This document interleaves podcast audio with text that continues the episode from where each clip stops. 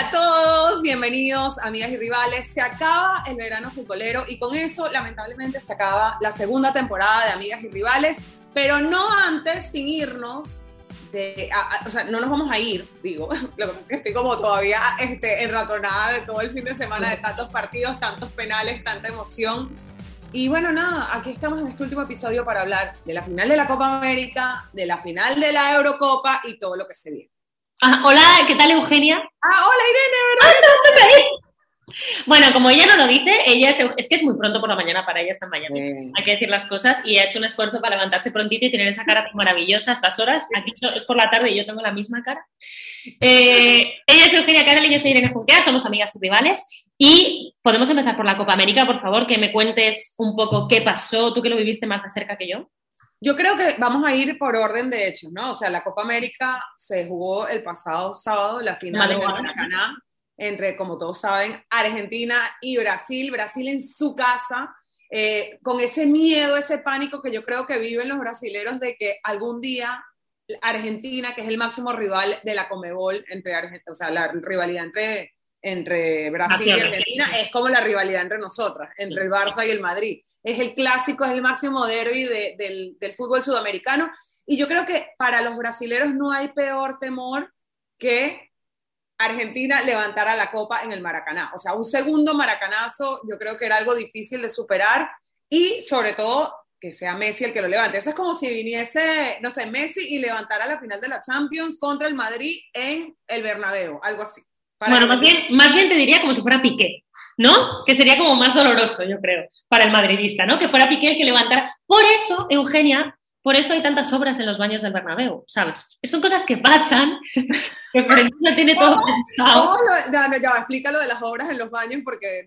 bueno, bueno, porque ha habido eh, una o dos finales de Copa del Rey donde se ha barajado la posibilidad de que la final fuera en el Bernabéu y al final, pues, solo una vez en realidad hubo obras y los mal pensados dicen que casualmente jugaba el Barça esa final y que no querían que levantara la copa posiblemente en el Bernabéu. Pero estas son las malas lenguas, yo ni confirmo ni desmiento. Claro, claro, claro. Pero bueno, en el Maracaná no hubo horas, lo que sí fue eh, un partido con un Maracaná bastante vacío para lo que estamos acostumbrados en la final de la, de la Copa América en el 2019, que fue una final entre, entre Brasil y Perú. Brasil levantó la Copa América. Sin embargo, Neymar no estaba. Neymar no tenía, no tiene Copa América, ¿no? Ganada, porque estaba lesionado, se había lesionado en el partido anterior contra Qatar y no pudo jugar la final de la Copa América. Entonces, esto era una rivalidad donde literal no solamente era Argentina-Brasil, era quién va a levantar la Copa, Argentina con Messi o Neymar. Entonces, bueno, finalmente desde el 86, desde el Mundial de México 86, que Argentina no ganaba un título, un título mayor, fueron campeones de los, de los Juegos Olímpicos en el 2008 con Messi pero no habían ganado un título con la selección mayor hasta hace unos días. Mira, déjame decirte. Eso ha sido, este, no solamente los argentinos, sino el mundo del fútbol lo está celebrando porque creo que se merecía Lionel Messi levantar un título con la selección. Déjame decirte. ¿Tú opinas? ¿Tú? No, sí, justamente te iba a decir que yo, eh, sinceramente, cuando llegan las, los torneos de Eurocopas, los torneos de naciones, me quito la camiseta o sea, al final, eh, yo lo he dicho muchas veces, que a mí me da igual que la selección hubiera 11 del Barça. O sea, para mí es la selección, en este caso española, y yo a Messi lo veo como un jugador de Argentina ahora mismo, ¿no? No lo veo como un jugador del Barça. Bueno, de hecho, es un jugador de Argentina porque es agente libre, entonces Messi... aparte, aparte.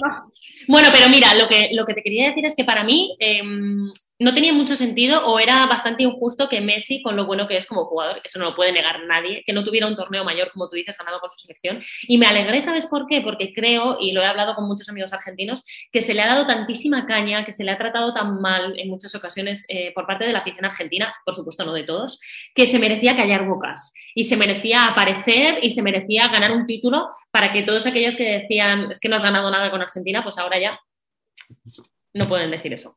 Toma. Y la, yo creo que las imágenes hablan por sí solos. Aquí pueden ver las fotos de, de la reacción, yo creo que totalmente genuina de, de Messi al, al, terminar el partido, cómo se desploma y empieza a llorar como, como que soltó, o sea, es que se me pone la piel, soltó un peso que, que lo venía carcomiendo, imagínate, final de la, de la, del, del Mundial del 2014, final de la Copa América contra Chile en el 2015, final de la Copa América Centenario en Nueva York en el 2016, y ahora esto, o sea, y en, la, en el 2019 no llegaron ni siquiera a la final, y ahora era como, estoy en, en el Maracaná, que era como la final esperada del Mundial del 2014, que no pasó por el debacle de, de, Brasil contra Alemania, ¿no? Pero se esperaba esa final en el Maracaná en el, en el Mundial de Brasil 2014. Y bueno, esto fue como una final retrasada de lo que se suponía, de lo que todos esperábamos que fuese esa final en Brasil. Para mí, pero, pero para y ves una tensión horrible entre los dos equipos. Uno, por, por imaginarte que te tiren otro maracanazo eh, en, en, tu propia casa, que bueno, además vivimos dos, dos maracanazos en las dos finales de torneos grandes este, este verano. Los que sí, pero mira, te iba a decir que bueno. una de las cosas de las que estábamos hablando de cómo se nota que lo necesitaba, para mí una de las, de las imágenes que también los, la podemos ver es cuando habla con Antonella, con su mujer, su cara de felicidad absoluta, luego cuando se encontraron ya en Barcelona. ¿Y, y qué te pareció? Eh, porque aquí se ha hablado mucho también, brevemente, que tenemos muy poquito tiempo, pero ¿qué te pareció luego la foto con Neymar? Esa foto en el vestuario. Sí. Es que yo creo que de eso se trata, eh, de eso se trata el fútbol. Ellos, independientemente de, ser rivales en la cancha, hoy en día fueron compañeros de equipo en el Barça, son amigos, eso no le queda duda a nadie y yo creo que se vio reflejado. Y yo creo que al final del día eso es lo que, eso es, lo que es el fútbol, ¿no? Que somos rivales en la cancha, pero eso no nos, no nos hace rivales en la vida real. Y, y, bueno, es un poco nuestra situación, somos rivales, Irene es del Madrid, yo soy del Barça, ella es española, yo soy venezolana, o sea, tenemos muchas rivalidades, este, pero sin embargo somos amigas. Y yo creo que de eso se trata el fútbol, que es un deporte que más allá de separar, nos debe unir y es un deporte que trasciende fronteras, religiones, colores, razas. De hecho, yo te iba a decir que, que, yo entendí porque Neymar en el momento de acabar el partido obviamente está hundido, está llorando, pero luego ya había pasado tiempo y ya era el momento de, pues como dice Luis Enrique, ¿no? En el fútbol no hay que llorar, o se puede llorar, pero esto es deporte, a veces se gana y a veces se pierde y ya está. Bueno, vamos a hablar de la Eurocopa. Lo hizo. Se cayó, lloró, pasó página y ahora nos vamos para Wembley. Sí, nos vamos para Wembley porque has hablado del maracanazo, Eugenia, pero se ha, produ se ha producido un wimblazo. Un wimblazo. El maracanazo y, y el wemblazo. Sí, además a lo grande, porque mira, fíjate que decías que Maracaná no estaba tan lleno, Wembley estaba lleno y además lleno de ingleses, que yo desde el principio dije que me. Había mucho italiano también, ¿ah? Sí, pero bueno, la mayoría eran ingleses. Solo hay que ver cómo quitaron el himno de Italia, cosa que me parece feísima, que luego hablaremos porque han pasado muchísimas cosas eh, en, dentro del mundo del fútbol con este tema. Pero bueno, fue un partido eh, sorprendente al principio porque parecía que Inglaterra le estaba comiendo la tostada a Italia, a Italia que había jugado muy bien toda la Eurocopa, pero Italia se repuso después del gol ese tan tempranero y cogió la pelota, ya no la soltó, empataron a uno, creo que se notó muchísimo. Para mí, Italia era de las favoritas sin duda una vez que ya pasó la fase de grupos y que le veíamos cómo jugaba. De hecho, España ha sido la única selección que le ha conseguido quitar la pelota a Italia. Y finalmente creo que se impuso la experiencia de Bonucci, de Chiellini, Chiellini, Bonucci, o sea, fueron claves, fueron claves. Bueno, vamos a recordar a la gente que quedaron 1-1, que se decidió todos los penaltis, que yo creo que los ingleses y además los que fallaron eran chavales muy jovencitos y, y les pudo al final la presión. Y, y, para mí justísimo merecido Italia, que además Inglaterra creo que no mereció pasar porque el partido anterior le regalaron, le regalaron un, un penalti que no era. No sé qué te parece a ti. Bueno, Todo. sí, o sea, yo creo que independientemente, me, o sea, más para enfocarnos en la, en la final, yo creo que son dos selecciones que necesitaban el título. Eh, sobre todo, bueno, Inglaterra, como todos saben, no ha ganado un título desde el 66, que fue el mundial que ganaron en, en, el, en Wembley precisamente, y e Italia ni siquiera se clasificó para la Copa del Mundo de Rusia 2018. Increíble. Son dos selecciones. Una es la cuna del fútbol mundial, que es Inglaterra, y el, la segunda es, bueno, o sea, Italia, la Italia. la forza, ¿no? O sea, es como un emblema del fútbol, del calcio italiano, yo creo que es un referente para, para el mundo del fútbol en general, y el hecho de que Italia no se, no se clasificara para el Mundial fue como un shock para el mundo, el mundo entero. Entonces, ha sido como un progreso, un proceso de, de, de transición de esa Italia que se fue a lo más bajo que podía caer a nivel futbolístico en el 2018, ahorita ser campeones de Europa, yo creo que también súper merecido. Eh, es duro, yo creo que es muy duro para tu afición estar en tu casa, en, en, lo que llaman la catedral del fútbol, y que en penales se llega a esto. Pero bueno, al final los penales son como una lotería y es algo. Sí, pero, sí, pero si te fijas, que es lo que yo te estaba, te estaba comentando, yo creo que Italia mereció ganar. O sea, si tú miras atrás y dices, es que Italia ha sido justa ganadora el de este torneo. De Italia hasta la final fue mucho más merecedor que el de Inglaterra.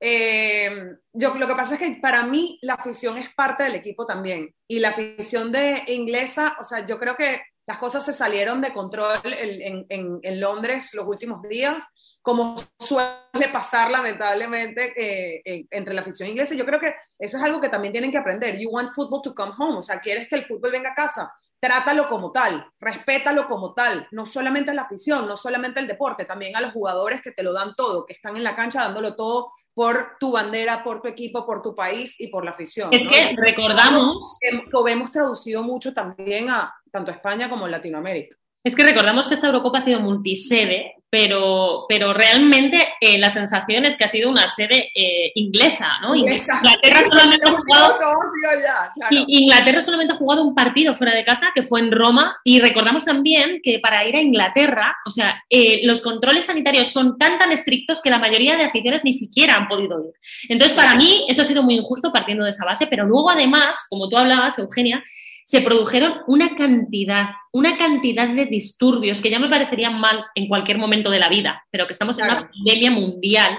Bueno, pero yo creo que es algo muy típico Sí, sí, es muy típico, pero, pero Eugenio, no, no ahora, o sea, no después de lo que estamos pasando, claro. que no ha pasado todavía. Entonces, me parece todo tan, tan, tan mal que sinceramente, y ya, más allá del fútbol y de que para mí, por supuesto, creo que tenía que merecer, o sea, que merecía ganar Italia esta Eurocopa por delante de Inglaterra, eh, me dio tantísima rabia lo que sucedió con la afición inglesa que me, puse el doble, te voy a ser sincera, o sea, me puse el doble de contenta de que ganan Italia. Bueno, yo creo que aquí, este, uno, fue, fue un buen partido, eh, yo creo que fue, muy parejo el partido y al llegar a los penales ya es una lotería. Me quito el sombrero con la, con la compostura de los jugadores ingleses también Grealish, después de que se acabara el partido, se salió a las gradas a darle sus, sus botines, sus zapatos a un niño de la afición. O sea, siento que se comportaron muy, muy, muy a la altura y al igual, al igual que los italianos. O sea, era Football's coming home o Football's going to Rome. Ayer la esta semana las celebraciones en Roma han sido alucinantes, más que merecido. Y me encanta porque ahorita todo el mundo tiene la expectativa de qué va a pasar con Chiellini ahora. O sea, los regates de Chiellini Impresionante. Una bola en toda la Eurocopa. O sea, no lo pudieron pasar. O sea, una clase, una maestría de fútbol que nos dio de defensa insólita. Y ahora es ver si Chiellini va a estar para el Mundial. Bonucci decía ayer que se va a ir de vacaciones con él para convencerle. convencerle. Hombre, a ver, queda solo, queda una, menos de un año y medio. y que tiene 36 años. Queda un año y, tres, y cuatro meses. Es defensa, le hemos visto cómo está. O sea, yo creo, yo sinceramente creo que va a llegar. Yo creo, ojalá, ojalá, porque de verdad que ha sido, yo creo, teníamos pocas expectativas de lo que podía ser la, esta euro con el tema de multisede, cómo se podía dispersar mucho la afición, eh, ese color que, de, que hace falta. Eurocopa o en un torneo internacional de este tipo. Eh, normalmente estás más concentrado. O sea, por ejemplo, en Rusia las calles de Moscú eran una locura. Luego en, en, en Ucrania, Polonia, Polonia. igual. Ucrania, Polonia, ¿no? Sí, Ucrania y Polonia fue así. Ucrania, Polonia también. O sea, a pesar de que las cosas se salieron de un poco de control con las aficiones, siempre ves como esa afición y esa, esa pasión del fútbol concentrada en un mismo lugar. Y como que teníamos pocas expectativas. A medida que fue progresando el torneo, fuimos viendo un, un torneo espectacular, como pocas euros que yo he visto creo que fue demasiado emocionante. Bueno, déjame, déjame decirte. Que todo podía pasar, donde hubo muchas sorpresas, como ya lo hablamos en un episodio anterior, y creo que nos sorprendió a todos, al mundo del fútbol en general, porque vimos cosas nuevas, vimos cosas que nos hacían falta. Déjame decirte que ya no se va a hacer más, en principio, multisede, porque ha sido un caos absoluto. Y yo tuve la oportunidad de estar en Sevilla, en la Cartuja, y, y estoy contigo en que, bueno, ha sido muy emocionante por los partidos, pero para mí no, no, no, está bien hacerlo así. O sea, en Sevilla no había el color que hubiera habido. Claro, claro, es que por eso digo, el nivel de sedes no, pero yo creo que el resultado futbolístico y el, el, el, show que se nos dio fue increíble. Y así como nos dio la sorpresa del fútbol, esa pasión, eso que vimos en Wembley al final de, de la Euro, ese, esa final que todos anhelábamos de ver a Lionel Messi por fin levantar la copa en, en el Maracaná, también hay cosas que, yo creo que sí le reprocho al fútbol este fin de semana y que me duele muchísimo porque son situaciones que del lado de la Copa América, gracias a Dios todavía no hemos escuchado ese, esa situación de racismo, pero en el caso de, de, de, la Copa Oro que está ahorita andando y la final de la Euro, yo creo que son cosas que se salen de control, que la pasión a la gente le, le gana de mala manera, no de buena manera, y que cuando las cosas se tornan ya a insultar o a abusar racialmente a los jugadores eh, por parte de las aficiones, porque por lo general no son jugadores No. entre ellos que se están. Es ¿Por qué no tomar el ejemplo de la relación entre los jugadores de equipos rivales o entre nosotros, por ejemplo? Que, que tú eres amigas? Y yo soy Exacto. español. tomar la- la- las aficiones creo que tienen que empezar a tomar un poquito más el ejemplo de los jugadores y, y no dejarse llevar por la emoción del momento, por el odio. No, eso es, eso no, o sea, déjame poner a la gente en contexto, sobre todo en cuanto a la Eurocopa se refiere, porque recordamos eh, que los tres jugadores que fallaron los penaltis de, de- de Inglaterra son negros y, y ha habido una cantidad, ha habido un movimiento de gentuza, porque aquí lo llamaríamos así, de gente que no tiene No, ningún aquí tipo de también. criterio, no tiene- Gentuza. gentuza, no tiene ni Gentuza. criterio ni tiene nada, eh, que han dedicado a, pues eso, a machacarles ¿no? y a insultarles por el hecho de ser eh, de un color diferente al tuyo, que es que, es que escúchame, es que ni siquiera hablar de Absurdo. me parece, Absurdo. me parece tan ridículo y tal. Y, y están pasando unas cosas que estamos en el siglo XXI y me explota la cabeza de, de decir, de verdad, a estas alturas todavía hay gente que se cree superior, que somos, o sea, que estamos en la época nazi, que te crees superior porque tienes la piel blanca, ¿desde qué momento eres superior? O sea, ¿cómo puede ser que en tu cabeza, por tu cabeza pase eso? Y perdóname, pero si nos ponemos a hablar de físicos eh, privilegiados, vamos a hablar de los negros que tienen un físico privilegiado para... Perfecto, o sea, señores, ustedes, hombres, mujeres, Claro. no tenemos nada. En fin, O sea, bueno, pero quiero- esos cuerpos. Claro, o sea, hola. Pero bueno, yo quiero que me cuentes, Eugenia, porque esto es lo que sabemos en Europa, de lo que ha pasado en la, en la Eurocopa, pero antes de empezar a grabar este episodio, Amigas y Rivales, me contabas lo que has vivido tú en primera, de prim- en primera persona y que me ha dejado súper impactada. Sí, mira, bueno, a mí me impactó porque el, el, el sábado pasado, el mismo día de la final de la, de la Copa América, México jugó contra Trinidad y Tobago en el estadio de los Cowboys en Dallas. Eh, fue el primer partido de la, de la Copa, perdón, de la Copa Oro, no de la Copa América, de la Copa Oro. Eh, Trinidad, que todo el mundo esperaba que le, lo golearan, le empató a cero a México y la afición mexicana, de verdad, señores, nadie, todo el mundo sabe el amor que yo tengo por México, por su gente, por su cultura y sobre todo por su fútbol. Pero me decepcionaron, de verdad que me decepcionaron porque el, el trato en el estadio, eh, los insultos de, racis- de racistas a los jugadores y no solo eso, luego los mensajes a los jugadores, a sus Espera, cuentas. espera. Déjame decir una cosa solamente, antes de que sigas, que esto lo que vas a contar es increíble. Em, todos, todos tenemos ojos y vemos eh, con la injusticia ¿no? que se vive con los mexicanos en Estados Unidos, por ejemplo. ¿no? O la injusticia que se vive eh, en España, ¿no? Con la gente que pueda venir de Sudamérica, sucede en todo el mundo.